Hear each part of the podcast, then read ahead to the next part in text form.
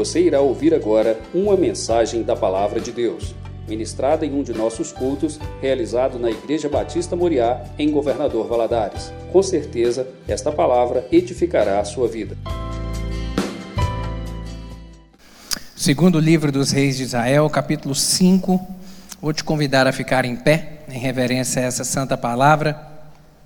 A partir do verso um diz assim: E Naamã, chefe do exército do rei da Síria, era um grande homem diante do seu senhor e de muito respeito, porque por ele o Senhor dera livramento aos sírios, e era este varão homem valoroso, porém leproso.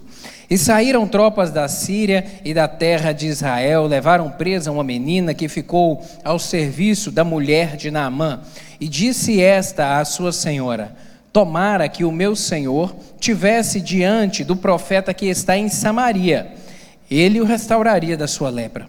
Então entrou Naamã e o notificou ao seu senhor, dizendo: Assim e assim falou a menina que é da terra de Israel. Então disse o rei da Síria: Vai, anda e enviarei uma carta ao rei de Israel. E foi e tomou na sua mão dez talentos de prata e seis mil siclos de ouro e dez mudas de vestes, e levou a carta ao rei de Israel, dizendo: Logo em chegando a ti esta carta, saibas que eu te enviei Naamã, o meu servo, para que o restaures da sua lepra. E sucedeu que, lendo o rei de Israel a carta, rasgou as suas vestes e disse: Sou eu Deus, para matar e para vivificar, para que este envie a mim, para que eu restaure a um homem sua lepra? Pelo que deveras notai, peço-vos, e vede que busca ocasião contra mim. Sucedeu, porém, que, ouvindo Eliseu, homem de Deus, que o rei de Israel rasgara as suas vestes, mandou dizer ao rei: Por que rasgaste as tuas vestes? Deixa-o vir a mim, e saberás que há profeta em Israel. Veio, pois, Naamã com os seus cavalos e com o seu carro, e parou à porta da casa de Eliseu. Então Eliseu lhe mandou um mensageiro, dizendo: Vai, lava-te sete vezes no Jordão, e a tua carne te tornará e ficarás purificado. Porém Naamã, não se, porém, Naamã muito se indignou e se foi, dizendo: Eis que eu dizia comigo, certamente ele sairá, pôr-se-á em pé e invocará o nome do Senhor seu Deus, e passará a sua mão sobre o lugar e restaurará o leproso. Não, sou porven- não são porventura Abana e Farpar, rios de Damasco, melhores do que todas as águas de Israel? Não me poderia eu lavar neles e ficar purificado? E voltou-se e foi com indignação. Então chegaram-se a ele os seus servos e lhe falaram, dizendo: Meu pai, se o profeta te disser alguma grande coisa, porventura não farias? Quanto mais dizendo-te ele: Lava-te e ficarás purificado. Então desceu e mergulhou no Jordão sete vezes, conforme a palavra do homem de Deus, e a sua carne tornou como a carne de um menino, e ficou purificado. Então voltou ao homem de Deus, ele e toda a sua comitiva, e veio e pôs-se diante dele e disse: Eis que tenho conhecido que em toda a terra não há Deus senão em Israel. Agora, pois, te peço que tornes, que tornes uma bênção do teu servo. Porém, ele disse: Vive o Senhor, em cuja presença estou, para a, a não to- cuja presença estou, que a não tomarei.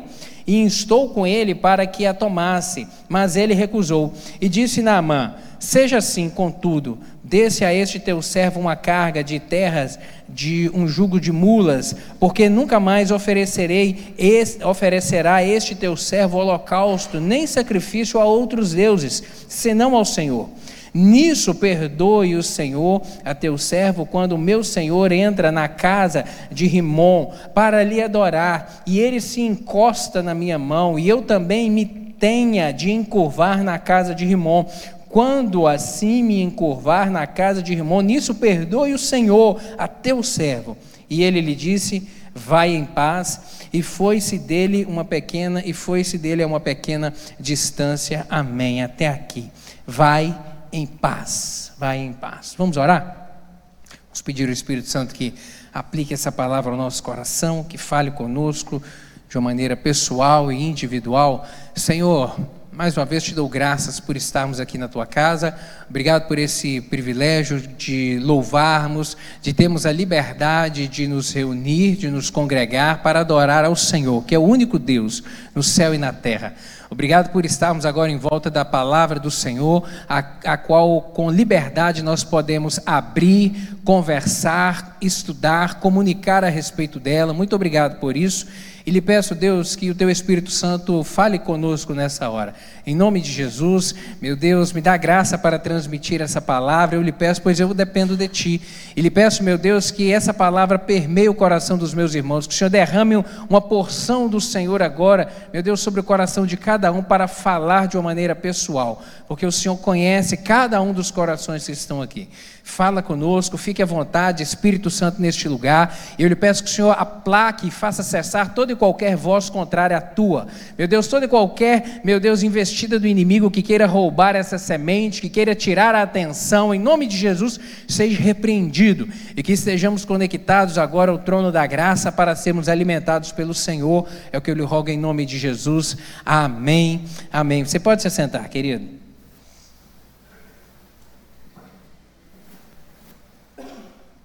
A narrativa da cura de Naamã, esse relato que nós lemos aqui, é um relato que vai além de uma cura física.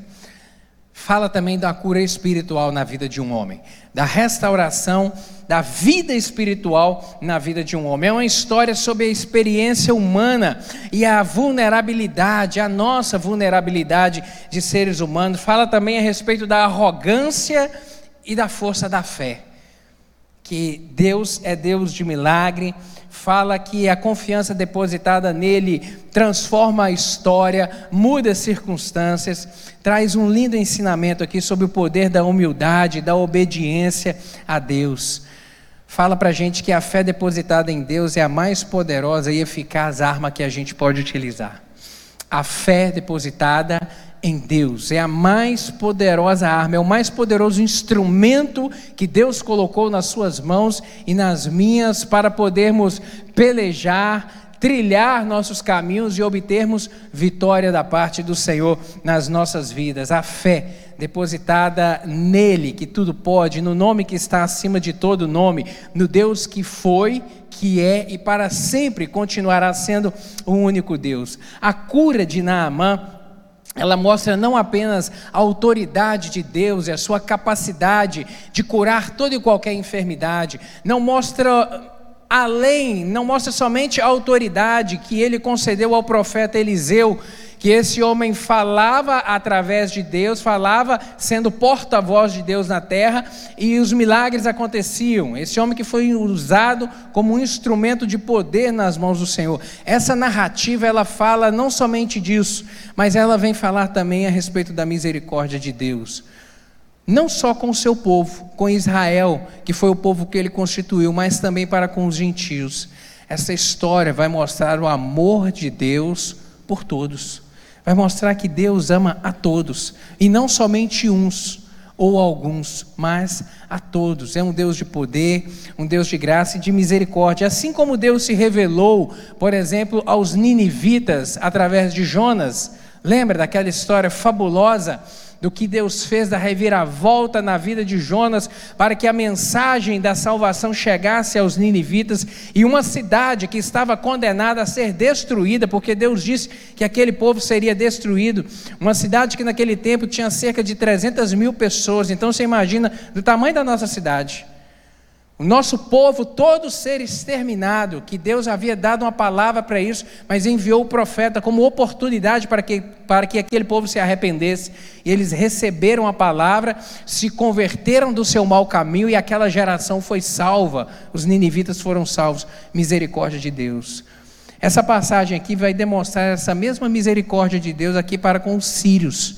Deus desejando se revelar, ser conhecido aos gentios e manter relacionamento. Isso mostra misericórdia, isso mostra misericórdia. Naamã, apesar de ser um estrangeiro, um gentio, sem conhecimento de Deus, sem conhecimento do Deus de Israel, ele creu na pequena palavra, mas poderosa palavra, que a serva, que é escrava da sua casa, disse. e por conta disso Deus operou um milagre na sua vida. Tudo é possível ao que crê. Você pode repetir comigo? Tudo é possível ao que crê.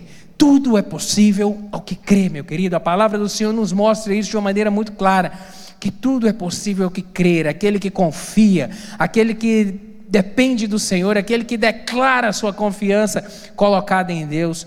Tudo é possível ao que crer. Naamã agiu assim. Toda a, a postura que ele tomou de reconhecer que ele podia ir até o homem de Deus e que o Deus de Israel tinha poder de curá-lo, de operar um milagre na sua vida, isso é demonstração de fé.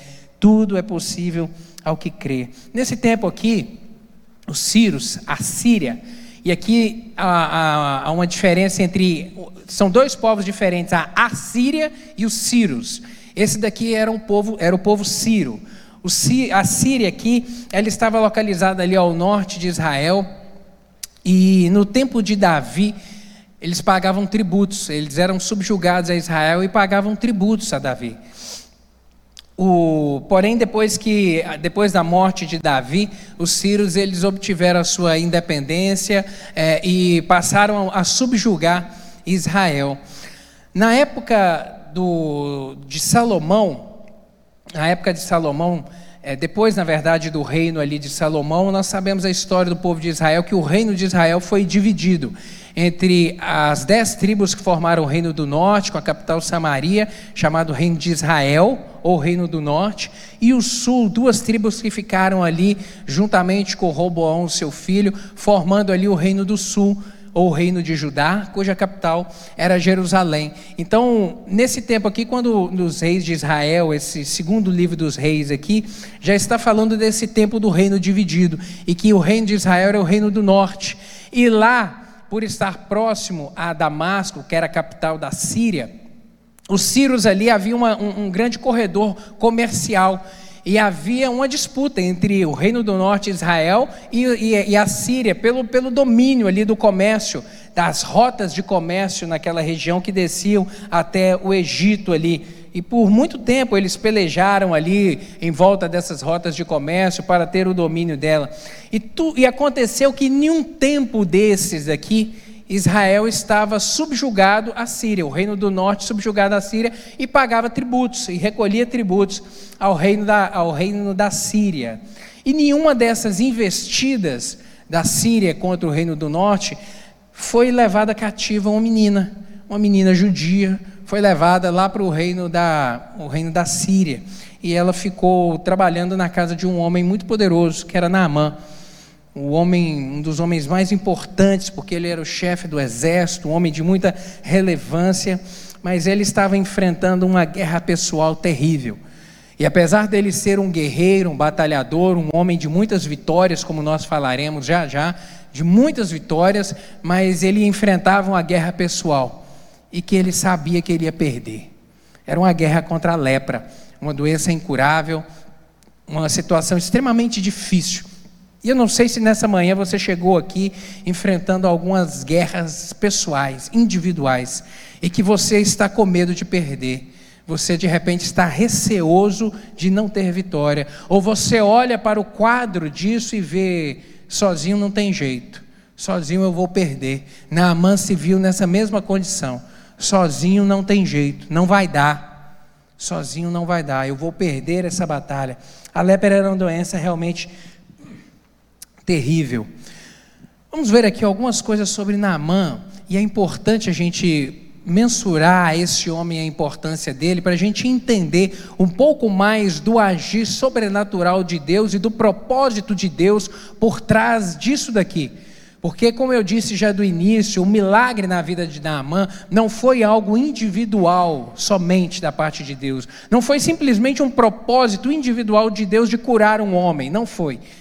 Tinha um propósito por trás disso, que era do nome do Senhor ser conhecido na, através deste homem importante no meio de um povo pagão, no meio de um povo que não conhecia Deus. Então vamos, vamos voltar os olhos aqui a, para Naamã. Quem era esse homem? Era um homem de grande projeção, um homem muito importante, era um comandante do exército ali do rei de Damasco, que era a capital da Síria, um homem de uma relevância era o chefe da guerra, era um homem corajoso, forte, um guerreiro, era um homem famoso, sabe? Ele tinha prestígio político, mas apesar de tudo era, era leproso e era cego espiritualmente, porque não conhecia o Deus verdadeiro, era leproso, mas ainda assim era orgulhoso, era leproso, estava numa situação difícil, mas ainda assim o orgulho era grande no seu coração. E quantas vezes a gente não enfrenta dilemas assim na vida, onde nós nos vemos incapazes de em, em frente a algumas circunstâncias e alguns problemas que nos assolam, mas ainda assim o orgulho no coração impede de reconhecer e de buscar ajuda, impede de reconhecer e dobrar os joelhos perante o Senhor, impede de pedir por socorro, às vezes a quem está do nosso lado, a pedir me ajude na caminhada, ore comigo, a buscar uma palavra, a buscar um aconselhamento, a buscar uma direção da parte do Senhor. Quantas vezes a arrogância, ela serve de barreira e de empecilho nas nossas vidas.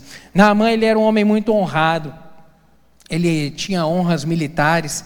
O texto, volte aí no versículo um que nós lemos, diz assim: Naamã, chefe do exército do rei da Síria, era um grande homem diante do seu Senhor e de muito respeito, porque por ele o Senhor, e aqui Senhor está com letra maiúscula, se referindo a Deus, o Senhor era, o Senhor dera livramento aos sírios, e era este varão homem valoroso, porém leproso. Ele era um homem de honras militares, comandante do exército da Síria, um herói de guerra. Era um homem muito importante, era um grande ídolo realmente da sua nação, era, certamente ele devia ser aplaudido nas praças, certamente ele, é, é, é, o seu nome devia ser é, tema de música cantada pelas pessoas. Lembra que isso era comum?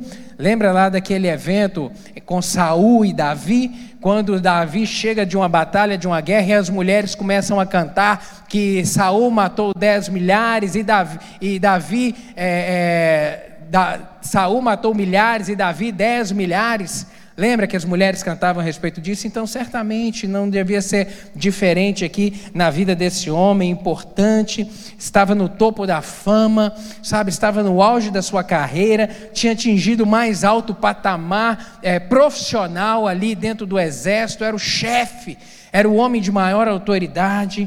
Ele era um homem também de honra política, porque o texto diz que ele era um grande homem diante do seu Senhor, e aqui Senhor com letra minúscula, se referindo ao rei, se referindo ao rei. Ele era muito importante, ocupava o primeiro escalão do governo, era o braço direito do rei, sabe, era um homem de maior prestígio, certamente dentro do palácio. Quando ele iria entrar, certamente todas as portas se abriam pelo seu caminho, por onde ele passava, sabe, ele era o responsável pelas vitórias militares, ele era o grande estrategista, ele era a peça mais importante do tabuleiro do rei. Certamente um homem de grande valor, era um homem também de honras, honra popular, porque o texto diz que ele era de muito conceito. Então Naamã era um homem admirado, amado, aplaudido, o povo tinha ele em alta conta, o nome dele era um, um nome de respeito, um nome de relevância. Naamã também, o texto diz aqui no verso um, que ele era um homem abençoado por Deus. Olha só, porque o final do verso um está dizendo, porque por ele o Senhor, com letra maiúscula, Deus dera vitória à Síria. Olha só para você ver, Naamã ele era um idólatra, Naamã não tinha compromisso com Deus, Naamã não era do povo de Deus, mas ele era abençoado por Deus. As suas conquistas militares eram obra de uma providência divina. Olha, o texto, ele registra isso, É, e aí a gente tem que imaginar, porque para ficar registrado da forma como ficou registrado, que era Deus que abençoava e dava vitória aos sírios, isso a gente tem que imaginar que certamente em grandes batalhas, coisas sobrenaturais aconteceram. Ele venceu batalhas de uma maneira extraordinária, que de uma forma comum não aconteceria aquela vitória, algo realmente vindo de Deus, ou uma estratégia que Deus deu a ele, uma orientação que Deus deu a ele, que o seu exército obteve vitórias. Isso deve ter acontecido certamente algumas vezes, para ficar evidenciado, e ninguém ter dúvida de que foi a mão de Deus que o abençoou. E tinha algo extraordinário, algo de sobrenatural na vida desse Naamã. Era a mão de Deus. Aqui a gente vê, querido, que Deus já estava trabalhando na vida desse homem, ainda que ele não soubesse disso, ainda que ele não tivesse o mínimo noção, a mínima consciência a respeito disso. Nós vemos aqui o agir invisível de Deus, o agir invisível de Deus, que tem propósitos que às vezes nós não entendemos.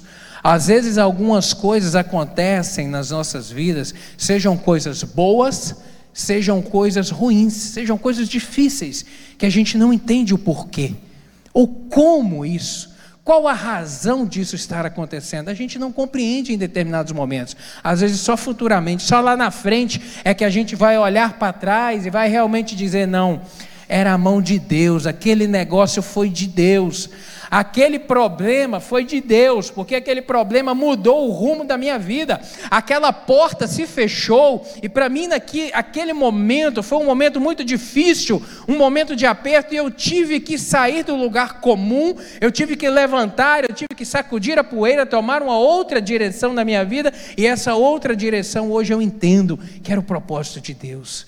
Ou às vezes é portas que Deus abre, é bênção de Deus, é aquilo que Deus coloca na sua mão como manifestação do poder e da graça dele na sua vida, para que você reconheça: é de Deus, esse negócio vem de Deus, essa vitória vem de Deus. Isso é o agir invisível de Deus, querido, que por muitas vezes, eu repito, nós não compreendemos, e Naamã certamente não compreendia, ele nem sabia o que estava acontecendo, mas era o poder e a mão de Deus, a mão invisível, o agir poderoso do Senhor, que tem propósitos, que nos ama e que quer revelar-se a nós sempre com amor, misericórdia. Naamã é um homem que enfrentou um grande sofrimento também na vida dele. O texto vai dizer que ele era leproso, e era uma doença terrível. Naamã, ele tinha sucesso público, mas pessoalmente ele era um fracassado. Naamã era um vencedor, era um herói de batalha, era alguém que tinha grandes reconhecimentos fora, na sociedade, na sua vida profissional, mas quando ele chegava dentro de casa, que ele tirava a sua armadura, que ele tirava a sua roupa, que ele olhava para si, dentro da sua casa, ele era um homem derrotado. Ele se via assim, e ele certamente era assim, porque um inimigo maior estava vencendo ele. E talvez esse seja um retrato da sua vida hoje, querido.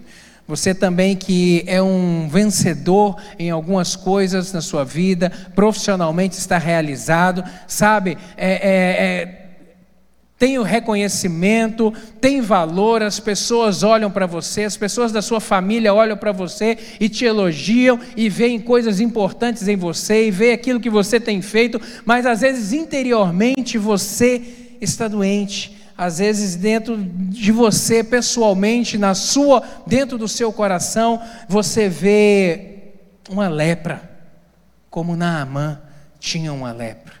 Às vezes lá na empresa está indo tudo bem, às vezes lá na empresa você é o destaque, às vezes lá no trabalho todos olham e elogiam você. Você tem muito valor, mas quando você para e deita a cabeça no travesseiro e olha para dentro de si, de repente você vê algumas lepras, algumas coisas que estão impedindo você, que estão sendo empecilho na sua vida, algumas coisas que estão sendo mal, causando mal para você. Uma lepra que às vezes não seja algo físico, mas algo espiritual, sabe, algo que tem corroído você por dentro, algo que tem, que não é da parte de Deus, e que você já viu e já percebeu que esse negócio não vem da parte de Deus. E é interessante quando a gente faz uma comparação entre a lepra e o pecado, porque a lepra e o pecado, elas têm algumas características semelhantes. A lepra, ela causava separação, porque o leproso, ele não podia ter convívio social, essa era uma regra sanitária. E a gente, quando olha para a vida de Naamã e, e se pergunta, mas ele ainda estava profissionalmente ativo, ele ainda estava dentro da sua casa, então a gente imagina que essa lepra dele ou deveria ser de um tipo mais brando, ou ela deveria estar logo no início, logo no início, porque ela não estava no estado avançado e no estado mais crítico. Porque nesse estado avançado e crítico tinha que haver separação, não podia haver é, convivência, convivência. O leproso ele estava condenado a morar separado, a, a morar numa caverna ou a morar numa aldeia de leprosos, porque senão a contaminação seria com todo o povo. E o pecado ele é assim também. O pecado ele faz separação entre nós e Deus. O pecado ele te separa de Deus. O profeta Isaías, no capítulo cinquenta e nove, verso um e dois do seu livro, ele vai dizer o seguinte: eis que a mão do Senhor não está encolhida para que não possa salvar, nem agravado o seu ouvido para que não possa ouvir, mas as vossas iniquidades ou os vossos pecados fazem separação entre vós e o vosso Deus, e os vossos pecados encobrem o seu rosto de vós para que não vos ouça. O pecado separa. O pecado causa separação. Uma outra característica semelhante da lepra e do pecado é que a lepra ela insensibiliza. A lepra ela deixa a pessoa insensível. A parte do corpo que está acometida pela lepra, seja o braço, seja a perna, aquela parte do corpo, a terminação nervosa, ela se torna insensível. A pessoa é insensível ao calor, ao frio, ao choque, à colisão, à lesão. Ela nem percebe É, se machucou ou se não machucou. E assim também a Bíblia vai nos dizer que o pecado, ele endurece o coração, o pecado cauteriza o coração, o pecado torna o coração do homem insensível à voz de Deus. Efésios capítulo quatro, verso dezenove, o apóstolo Paulo vai dizer que assim eu lhes digo, e no Senhor insisto, que não vivam mais como os gentios, que vivem na futilidade dos seus pensamentos.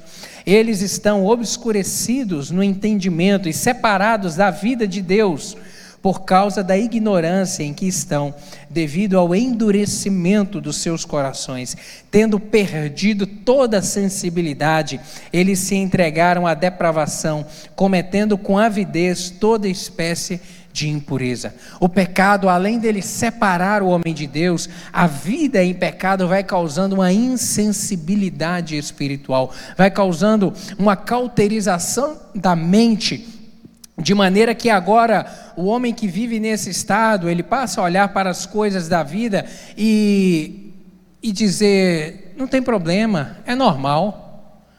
Ele passa a olhar para algumas coisas, como nós temos visto no nosso contexto, no nosso tempo de agora, e dizer, ah não, isso não tem problema não. Não tem problema o cristão agir dessa maneira, não tem problema o cristão frequentar este lugar, não tem problema o cristão é, pactuar com essas coisas, não tem problema. E sabe, querido, esse não tem problema, ele é o sinal dessa cauterização. Isso vai tornando uma, isso vai, é, tornando uma relativização de princípios e de valores. Insensibilidade, passa a olhar para a, a, a, a, o quadro, passa a olhar para a situação agora, isso não mais incomoda o coração. Insensibilidade espiritual, a lepra ela deforma, a lepra no estado mais avançado ela causava é, realmente deformação, a pessoa perdia o membro dela, perdia-se o braço, perdia-se a perna, o pé. Assim também é o pecado. Ele deixa marcas profundas na vida do homem. Ele macula, ele não somente macula, mas ele vai crescendo, crescendo, crescendo e, e trazendo marcas que às vezes vão ficar na vida de uma pessoa para sempre. Às vezes começa na juventude, às vezes uma vida pecaminosa, às vezes vai gerar consequências que vão durar até a vida adulta. A, a, a vida inteira da pessoa vai ficar marcada por aquele pecado cometido lá atrás. Deus pode perdoar? Perdoa. Ele tem poder para perdoar? Perdoa. Mas a consequência fica. A marca do pecado às vezes vai ficar. Vai ficar, a consequência vai ficar. A lepra, ela contamina. Como eu disse, era necessário haver separação, porque a lepra realmente ela pegava. Ela pegava. E a Bíblia vai nos dizer que nós devemos fugir. Fugir da má influência, fugir de lugares perigosos, fugir de lugares que podem nos contaminar. primeiro Coríntios capítulo quinze, verso trinta e três, o apóstolo Paulo vai dizer que não vos enganeis, as más conversações corrompem os bons costumes, as más conversações contaminam, as más conversações sujam, sabe, tenha cuidado, não é qualquer lugar que é para você ir, não é com qualquer roda de gente que é para você sentar, tenha cuidado. as más conversações. Isso aqui não está reservado a adolescente, não é um texto que diz adolescentes, tenham cuidado, jovens, tenham cuidado. Não, é para todos, é para adulto, é para homem casado, é para mulher casada, é para mãe, é para pai, é para idoso, é para todos isso aqui, essa advertência é para todos nós. As más conversações corrompem os bons costumes. A internet, ela é uma bênção, a internet aproximou-nos, a internet tirou a distância entre nós, a gente pode relacionar com todo mundo e conversar com todo mundo, a internet nos aproxima. Tenha cuidado com os grupos que você participa, tenha cuidado com os grupos que você está inserido, tenha cuidado com as pessoas com quem você está conversando, querido, tenha cuidado com as postagens que você está recebendo, às vezes você precisa de sair desse grupo, esse grupo está cheio de palavra que não é de Deus na sua vida, tenha cuidado. As más conversações corrompem, e corrompem de uma maneira sutil, que vai cauterizando, cauterizando, tornando insensível, e daqui a pouco está tudo normal. Cuidado, querido, cuidado, cuidado. Deus tinha um propósito aqui de alcançar Naamã e promover uma transformação na vida dele, e também se revelar àquele povo, se revelar ao povo sírio, e por isso o Senhor, ele teve que quebrar a arrogância do coração de Naamã, porque embora ele fosse um homem leproso, ele tinha dentro do seu coração, em razão da sua posição, da sua fama, do seu prestígio, do seu reconhecimento, uma grande também arrogância no coração, e ela ficou evidenciada aqui ao longo da narrativa que nós lemos. O que Deus fez, Deus precisou de agir para tratar essa arrogância, e algumas coisas Deus fez, Deus agiu, e assim É, aconteceu com o testemunho aqui anônimo dessa menina, dessa escrava, e Deus utilizou aqui algumas circunstâncias. Olha só, Deus humilhou a arrogância dos sírios com a lepra de Naamã. Os sírios eram um povo belicamente forte, era um povo superior ao povo de Israel, e Deus teve que tocar justamente no maior dos homens, no homem mais importante daquele povo, no chefe do exército, com uma lepra, para poder mostrar que há limites, que nós somos vulneráveis, que nós não somos essa cocada toda que às vezes a gente acha que a gente é. Deus às vezes precisa de tocar para poder quebrar algumas coisas, para trazer a consciência de que a gente precisa dele, que a gente precisa de reconhecer que há um Deus no céu, que nós não somos isso tudo que a gente acha que a gente é. Às vezes pode ter dinheiro, pode ter reconhecimento, pode ser um político de grande prestígio, um, um herói nacional, mas que precisa de Deus, precisa de reconhecer, porque a Bíblia diz que um dia, todo joelho há de se dobrar e reconhecer que Jesus é o Senhor, que só o Senhor é Deus, só o Senhor é Deus. Por isso Deus precisou de tocar nesse povo. Deus ofendeu aqui os costumes deles, as suas crenças, para mostrar que ele, não valiam de nada aquelas crenças. Tudo aquilo que o povo acreditava, que o povo sírio acreditava, que eram certos, Deus tornou em nada. Deus desconsiderou aqui a sua autoridade e presença, porque esse homem cheio de grande prestígio, com uma comitiva imensa, com muito dinheiro no bolso que ele levou, eram cerca de trezentos e cinquenta quilos de ouro, era muito dinheiro que ele levou, esses seiscentos siclos de ouro aqui, era muito dinheiro. Então esse homem poderoso, esse homem riquíssimo, chega diante da casa do profeta, com toda a expectativa que o profeta viria, estenderia um tapete vermelho para ele, que seria anunciado no alto-falante da cidade, que correria a nota no jornal da cidade, que Naamã, o poderoso, o importante, estava chegando. Ele que imaginava que isso tudo ia acontecer, chega na porta da casa do profeta, e o profeta manda só um recado para ele: vai tomar banho. O que o profeta falou para ele? Vai tomar banho, vai mergulhar sete vezes lá no Rio Jordão. Foi isso que o profeta falou. Vai lá e mergulhe sete vezes no Rio Jordão, um recado que mandou para ele. Querido, isso tudo era para quebrar essa arrogância, essa empáfia, esse coração altivo. Vai tomar banho, entre lá, mergulhe sete vezes no Rio Jordão, que você vai ser curado. Deus rejeitou aqui os rios lá da região dele, Abana e Farpar, porque a, a questão não era o rio, era o poder de Deus, era a obediência ao cumprimento da ordem do Senhor, era isso, era isso, não é o rio, não era onde, não era o local, é a presença de Deus é que faz diferença.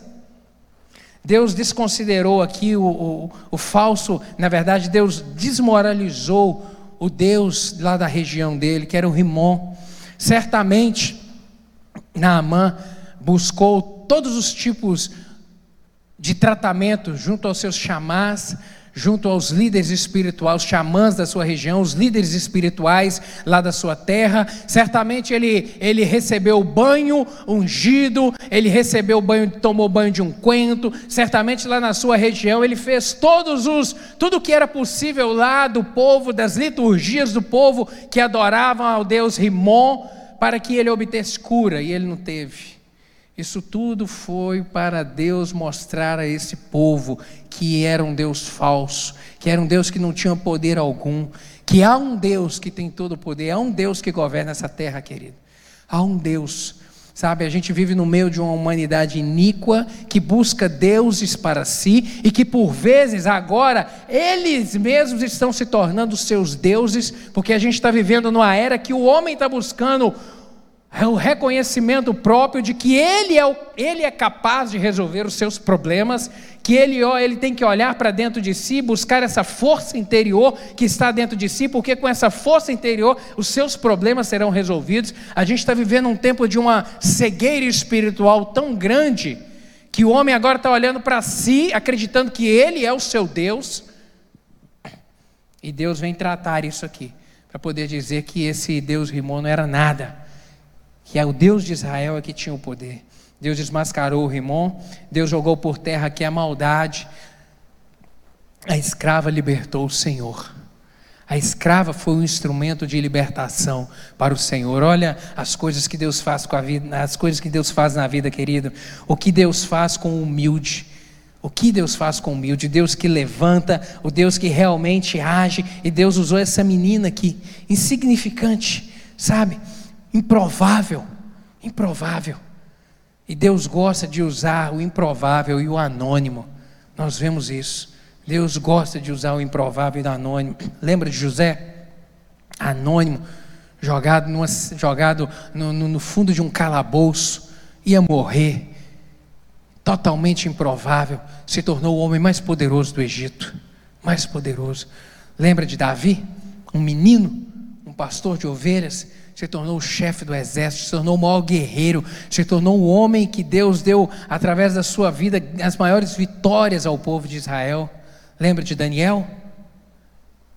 Levado escravo lá para a Babilônia, era, tinha conhecimento, mas era, era mais um que estava ali no palácio, mas porque temeu a Deus, porque buscou a Deus, porque teve compromisso com Deus, Deus foi exaltando, exaltando, exaltando, exaltando, a ponto dele se tornar, ele se tornou conselheiro de, durante quatro reinados, durante quatro reinados esse homem permaneceu sendo conselheiro de reis, um, uma, situa- um, uma posição de grande importância.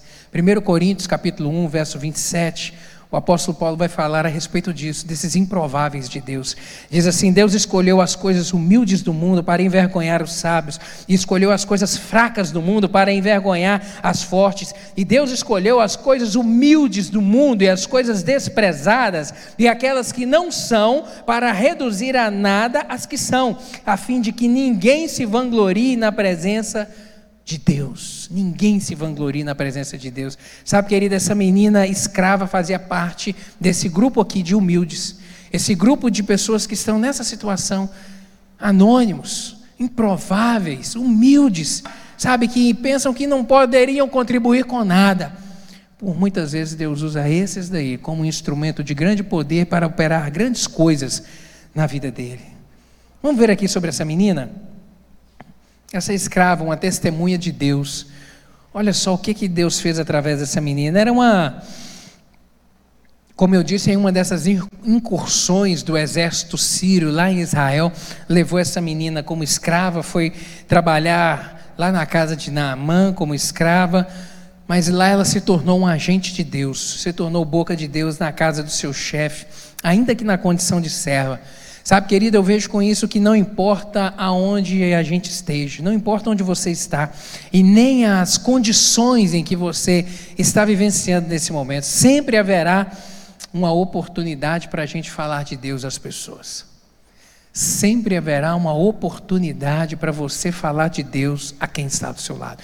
Não importa a sua condição, não importa aonde você está, porque sempre onde a gente está tem alguém do nosso lado precisando de ouvir a palavra do Senhor, precisando de ser fortalecido, precisando de receber uma palavra, receber a, para que a luz do Senhor brilhe na sua vida.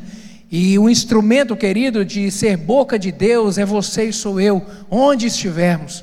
Não pense que onde você está, que você é pequeno demais, que às vezes você imagina que se eu fosse o chefe desse departamento aqui, se eu fosse o dono dessa empresa, eu ia falar de Jesus. Às vezes a gente cria desculpas para a gente permanecer no nosso comodismo.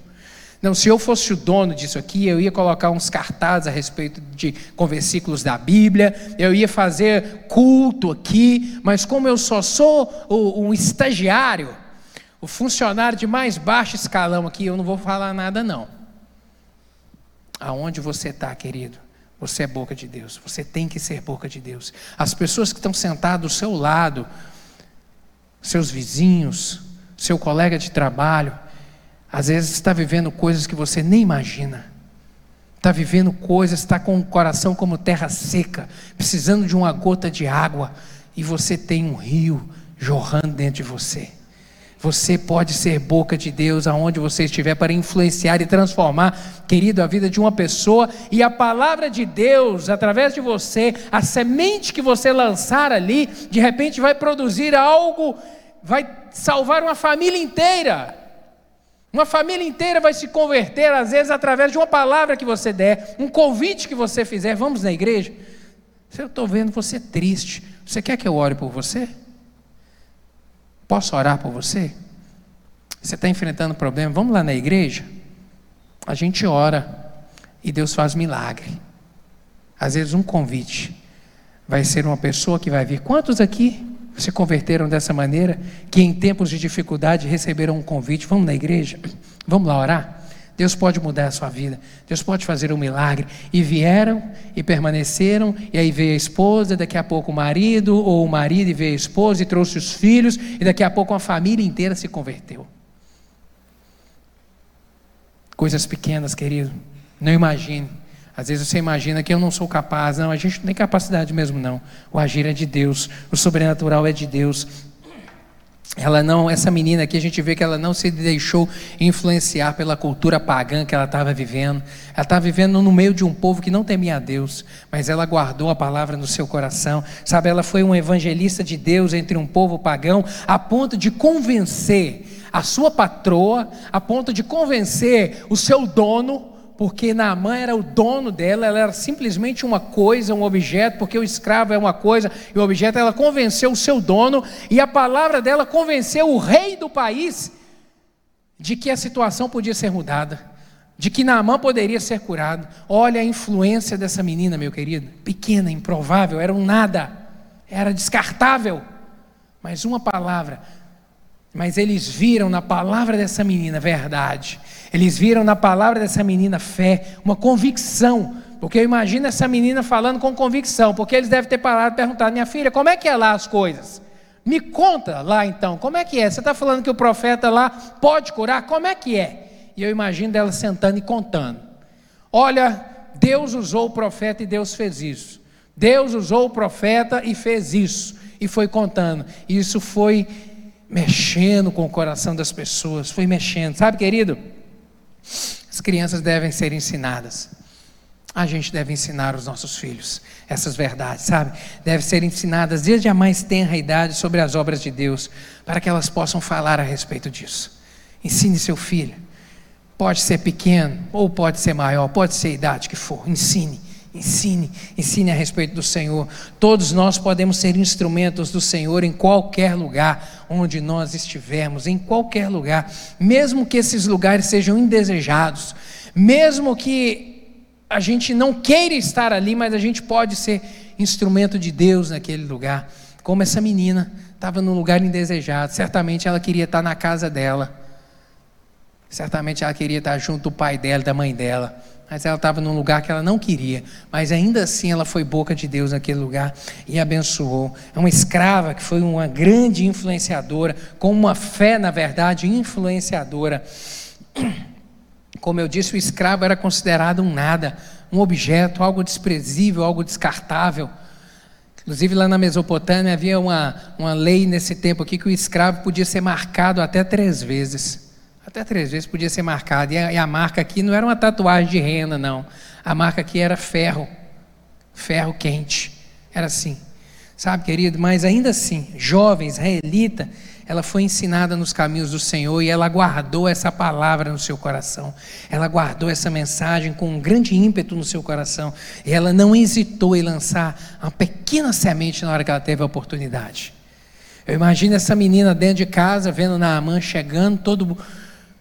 todo imponente, e em alguns momentos ela percebeu, ela viu que aquilo era uma doença, ela viu que aquilo era lepra, ela viu que dentro de casa às vezes ele não tinha aquela mesma, aquela mesma postura que ele tinha lá na rua, que os vizinhos falavam a respeito dele, sabe, esse homem importante, quando ele chegava dentro de casa, às vezes ele era um homem cabisbaixo, um homem moribundo, um homem que vivia se queixando, às vezes reclamando dentro de si, por que que eu agora no auge da vida estou vivendo essa mácula na minha vida, por que, e se questionando, e ela presenciando isso lá, e na hora que ela teve a oportunidade, ela lançou uma semente, uma pequena semente, uma pequena semente como um grão de mostarda, que Jesus lá nos evangelhos vai dizer que a fé como um grão de mostarda, que era a menor dos grãos, ela é possível mudar montanhas de lugar, era possível, ela, ela tem poder de operar coisas extraordinárias, e essa menina que lança essa pequena semente, se ele tiver a oportunidade de conhecer o meu Deus, o Deus lá de Israel, o Deus do meu povo, conversar com o profeta, que é o homem de Deus, a vida dele pode ser mudada. Ela só falou isso. E aí quando ela foi questionada, ela deve ter começado a expor as histórias que ela sabia a respeito de Eliseu. A semente, querida, a semente plantada, apesar de ser apenas uma criança, foi um instrumento de Deus, não apenas para curar Naamã, mas eu repito, porque o propósito de Deus não era somente curar Naamã, era de se fazer revelar aquele povo sírio. E Deus utilizou essa menina como instrumento para que o nome de Deus fosse conhecido no meio de um país inteiro. Uma palavra. Você não faz ideia da palavra que você disser aonde ela pode chegar. Você não faz ideia. Com certeza ela soube a respeito dos milagres e a sua fé foi uma fé contagiante. Isso nos ensina, querido, sobre, eu repito, a importância de ensinarmos a palavra de Deus aos nossos filhos. A importância de investirmos, sabe, apresentarmos aos nossos filhos a respeito das obras de Deus, das suas maravilhas, dos seus grandes feitos. Invista, invista tempo nos seus filhos, invista em trazer os seus filhos à casa do Senhor, porque aqui ele é ensinado na palavra do Senhor, mas isso aqui também é só um complemento do que eu e você como pais temos que fazer dentro da nossa casa, porque lá onde a gente passa a maior parte do tempo, e às vezes o a maior parte do tempo em relação à igreja, mas ainda assim, dentro, do, dentro de casa, às vezes a gente passa tão pouco tempo com o filho, às vezes o filho vai para a escola às sete horas da manhã, você vai para o trabalho e só vão se rever à noite.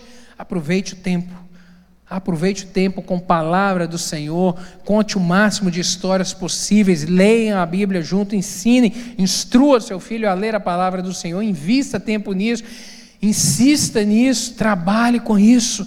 Sabe, querido, que os nossos filhos cresçam, cresçam, que essa palavra permeie o coração, e a palavra do Senhor nos diz que isso é algo que a gente tem que investir. Deuteronômio capítulo seis, versos cinco a nove, Deus vai falar ao povo de Israel sobre a importância de inculcar essa palavra aos filhos. Diz assim: amarás, pois, o Senhor teu Deus de todo o coração, de toda a tua alma, de todas as suas forças, e estas palavras que hoje te ordeno estarão no teu coração, e as ensinarás a teus filhos, e delas falarás assentado em casa, e andando pelo caminho, e deitando-se, e levantando-se, também as atarás por sinal na tua mão, e te serão por frontais entre os olhos, e as escreverás nos umbrais da tua casa e nas tuas portas. Ou seja, o que, que é, qual que é a instrução de Deus? Inculca a palavra, inculca a palavra, fale o tempo todo a respeito da palavra, a respeito de Deus, mostre a respeito do Senhor. Essa menina no tempo dela não tinha Bíblia, ela não leu Bíblia nenhuma, ela não teve Bíblia ilustrada na mão dela para ela ver ilustração sobre Deus, mas a palavra foi transmitida a ela, ela ouviu dentro da sua casa as histórias de um Deus libertador, de um Deus que cuidou do seu povo no passado. Ela soube das histórias de o que Deus fazia naquele tempo através do profeta Eliseu, ela teve conhecimento disso e essa palavra permeou o seu coração, e por causa dessa palavra, ela transformou a vida de um homem, ela transformou, ela gerou a oportunidade para um país inteiro ser salvo, e a vida dela também certamente foi mudada. Meu querido, porque eu imagino que depois que Naamã voltou curado, ela não teve mais o mesmo tratamento de escrava, não. Não. Eu tenho certeza que ele tratou ela muito diferente. Tratou essa menina como a galinha dos ovos de ouro, como algo muito precioso, porque Deus muda histórias, querido. A garota tinha tudo para não ser ouvida, e muito menos ser crida. Tinha tudo, para ninguém dar importância a ela, ao que ela falava. A começar, o nome dela não é nem registrado, não é nem revelado. Era do sexo feminino, que nesse tempo aqui mulher não era nem contado como gente, era muito nova, era só uma criança, era uma escrava de uma terra distante.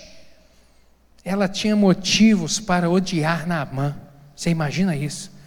Essa menina tinha muito motivo para odiar Naamã. Essa menina foi arrancada da casa dela, talvez os pais dela foram mortos por Naamã. Você já imaginou isso? Você já imaginou isso? Essa menina tinha muito motivo para odiar Naamã. Essa menina, de repente, podia ter olhado para ele com lepra e falado: Hum, tomara que vá devagar. Tomara que vá devagar, tomara que corroa bem devagarzinho. Sabe, para que você sofra muito, para que você pague. Você pague aquilo que você fez comigo. Você pague aquele negócio. Essa menina não agiu assim. Essa menina agiu com misericórdia, essa menina perdoou. Eu vejo isso muito claro aqui na vida dela. Perdoou, decidiu perdoar. Enquanto ela estava lá, embora difícil ah, o contexto do qual ela foi arrancada e que ela estava vivendo, essa menina decidiu perdoar.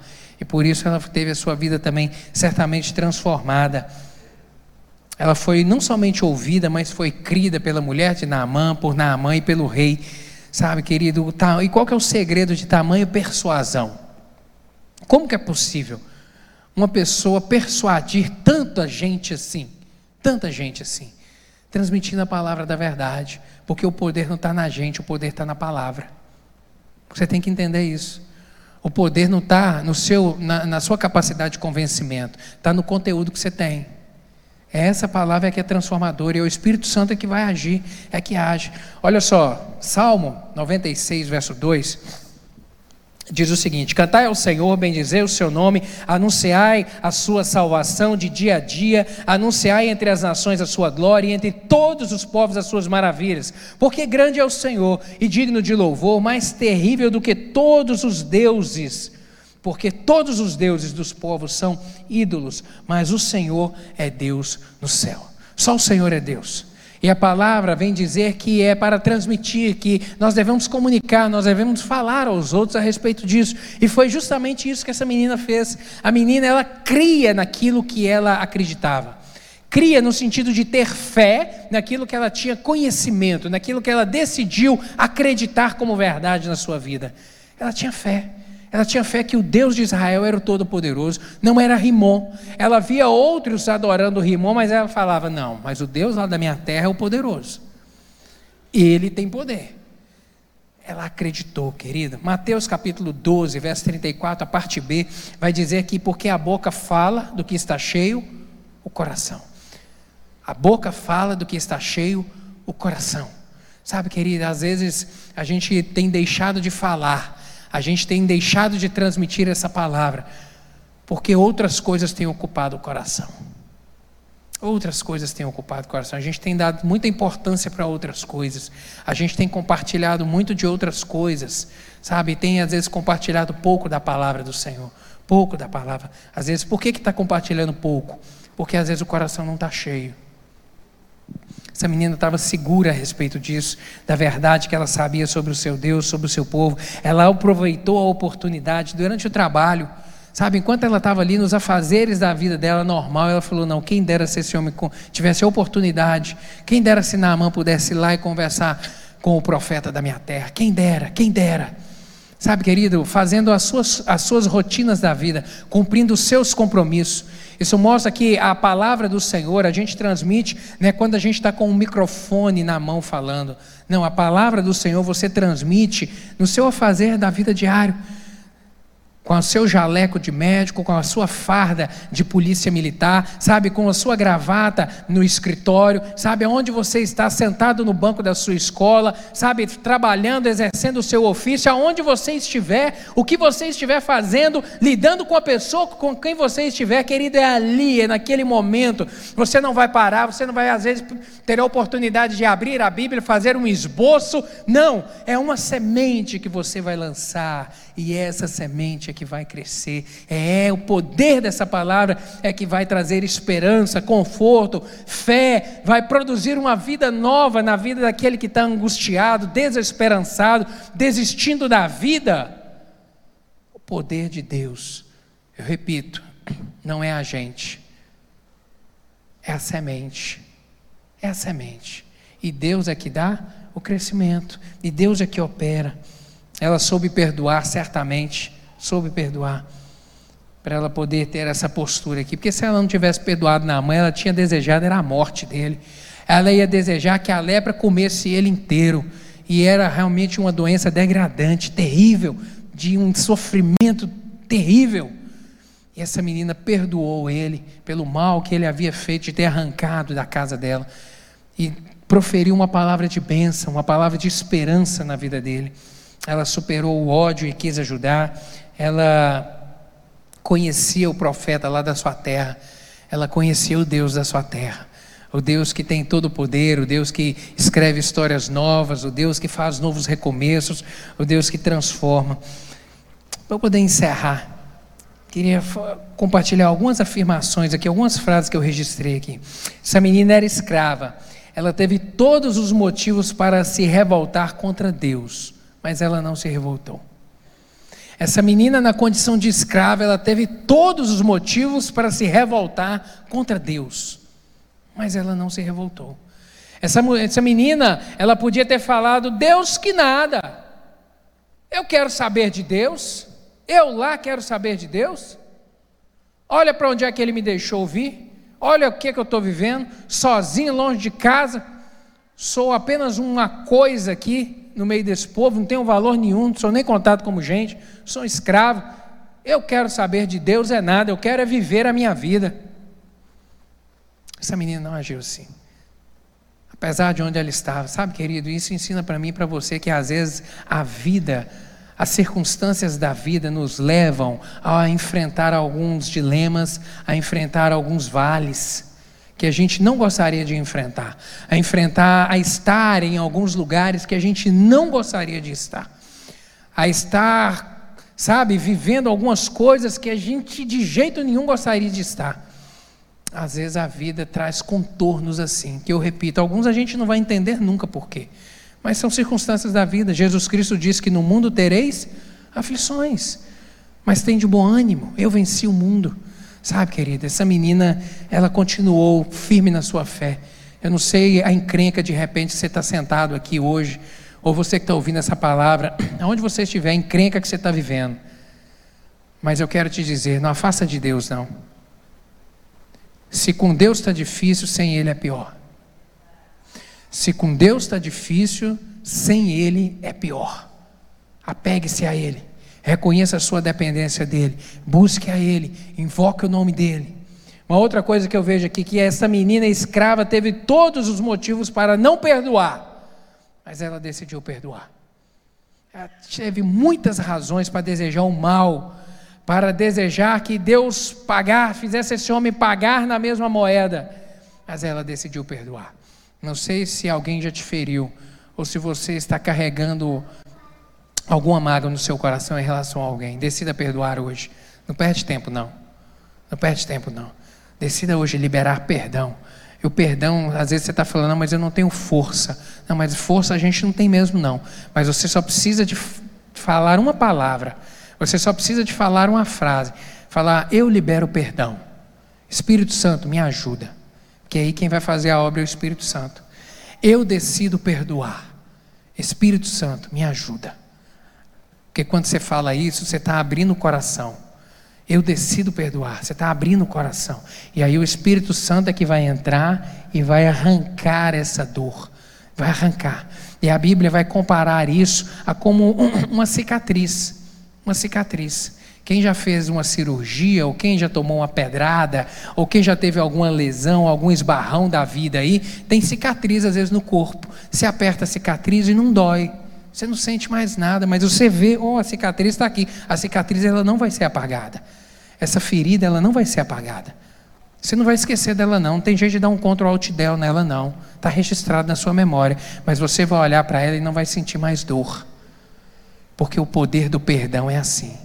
Daqui a pouco isso você não sente mais nada, você só sabe que aconteceu, mas o poder miraculoso do perdão que o Espírito Santo promove na sua vida é que vai te trazer essa libertação. Essa menina escrava, ela teve todos os motivos para perder a fé, mas a sua fé foi fortalecida, ela manteve a sua fé aquecida no Deus que tudo pode, ela continuou acreditando que o seu Deus era o Deus verdadeiro, que o seu Deus tinha poder, que o seu Deus podia curar, operar um milagre na vida de Naamã, sabe, transformar a situação da vida daquele homem. Não perca a fé, querido. E de repente você está aqui nessa manhã enfraquecido, e às vezes eu vou te confessar que às vezes a gente fica enfraquecido na fé mesmo. Às vezes as tribulações da vida vêm de uma maneira tão grande que elas têm a capacidade de turvar os nossos olhos e de nos enfraquecer, mas a Bíblia vai nos apontar que é nela é que nós somos fortalecidos, é através dela, é por meio dela, é conhecendo ela, é que a fé vai sendo fortalecida. A fé vem pelo ouvir, e o ouvir, a palavra de Deus. Então se alimente dessa palavra, beba dessa palavra, peça ao Espírito Santo: Senhor, encha o meu coração das tuas verdades, fala comigo, Espírito Santo, eu quero ouvir a tua voz, meu Deus, me ajuda nessa caminhada, Senhor, eu estou desanimado, mas me ajuda, me dá força, Senhor, Senhor, me anima, me dá um ânimo novo, me encoraja de novo, meu Deus, esse problema está grande demais, mas eu creio que o Senhor é Deus de milagre, me anima nesse dia para eu viver mais um dia, me dá a força que eu preciso, em nome de Jesus. E o Senhor é que vai te colocando de pé, é o Senhor que vai te encorajando, é o Senhor que vai renovando a força da sua bateria, para você viver mais um dia, e mais um dia, e mais um dia. Isso vem é do alto, isso não vem da gente, isso vem de Deus. Foi uma menina de fé num país pagão, no meio de um povo que não tinha compromisso nenhum com Deus. Essa menina tinha uma fé verdadeira no seu coração. Que isso seja exemplo para mim e para você, querido. Deixar de lado a comodidade, crer na mensagem verdadeira, valorizar o que você tem, valorize o que você tem, valorize sua casa, sua esposa, seus filhos, valorize aquilo que Deus tem te dado. Essa menina perdeu tudo, valorize o que você tem, sabe, perdoe mais, decida perdoar, decida falar do seu profeta. Quem é o nosso profeta? Jesus. Essa menina falou do homem que ela conhecia. Se Naamã tiver a oportunidade de ir lá na minha terra e conversar com o profeta da minha terra, com o homem de Deus da minha terra, ele vai ter a vida mudada. Sabe, querido, fale do seu profeta para os outros, fale do seu profeta. Se você conhecer Jesus, você não sabe o que ele pode fazer na sua vida. Está vivendo um momento difícil? Quero te falar um negócio. Você abrir o seu coração e deixar Jesus entrar, Ele fala, não eu, Ele fala que Ele vai te dar vida e vida em abundância. Ele vai mudar esse negócio na sua casa, Ele vai escrever uma história nova na sua família. Não perde a esperança não, abre o seu coração para Jesus, sabe, fale do seu profeta, sabe, seja, nos ensina aqui a ser mais sensíveis à dor dos outros. Essa menina nos mostra isso. Temos compaixão da dor dos outros, sabe, sermos mais perceptivos e permitirmos sermos usados por Deus, aonde a gente está, sabe. Se você se sente hoje, eu quero terminar com essa frase, se você se sente hoje um candidato improvável, alguém que você acha que não tem muita capacidade para fazer muita coisa, eu quero te dizer que é desse tipo de gente que Deus gosta. É desse tipo de gente que Deus gosta. Fique claro, sabe, para que fique bem claro que não é na gente, é em Deus, Sabe, para que fique bem claro que é o poder de Deus, que é para que o nome dele seja evidenciado, sabe, que a glória fique somente para ele, porque nós não merecemos nada, é ele que merece o reconhecimento do seu poder, da sua autoridade, daquilo que ele faz, daquilo que ele pode, daquilo que ele é. Amém, meu querido? Vamos orar, eu quero orar contigo, vamos ficar de pé?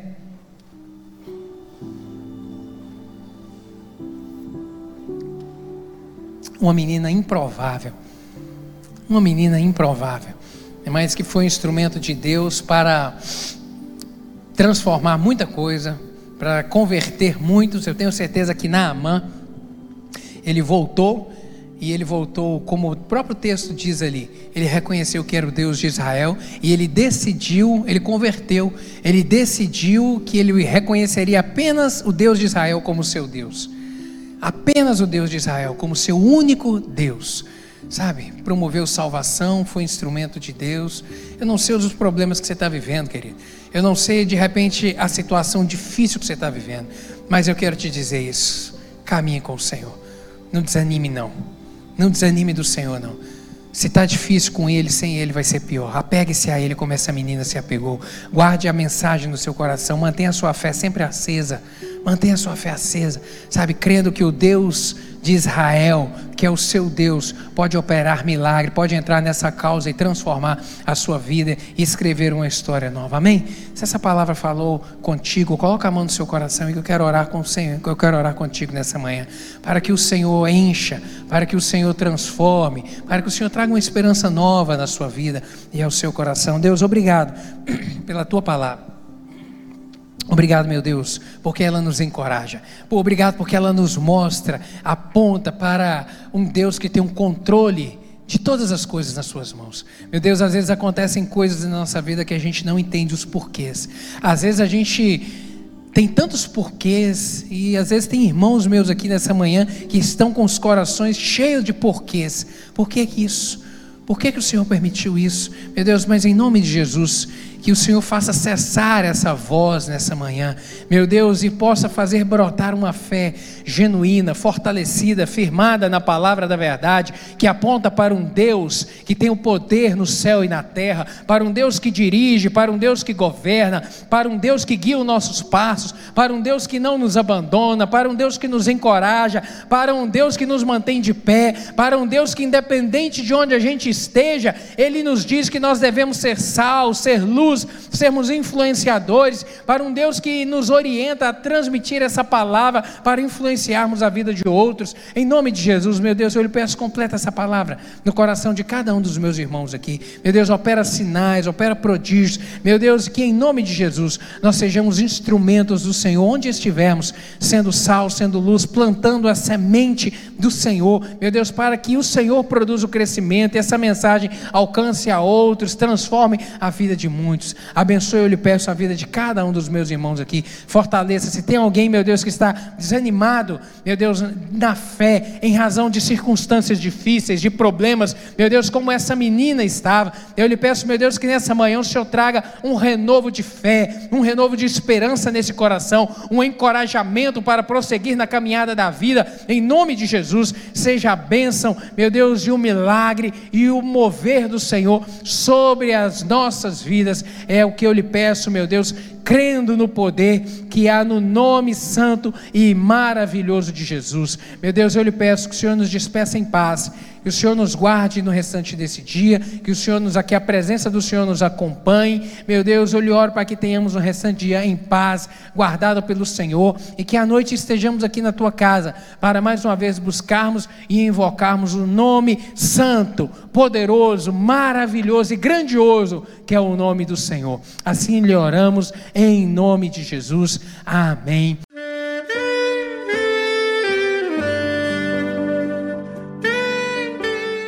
Querido amigo, Deus se interessa por você. Ele conhece as circunstâncias atuais da sua vida. Não hesite em buscá-lo. Em Jeremias trinta e três, versículo três, ele nos diz: clama a mim e responder-te-ei, e anunciar-te-ei coisas grandes e ocultas que não sabes. Esperamos que a mensagem ouvida tenha falado ao seu coração e que você e sua família sejam abençoados pelo Senhor Jesus.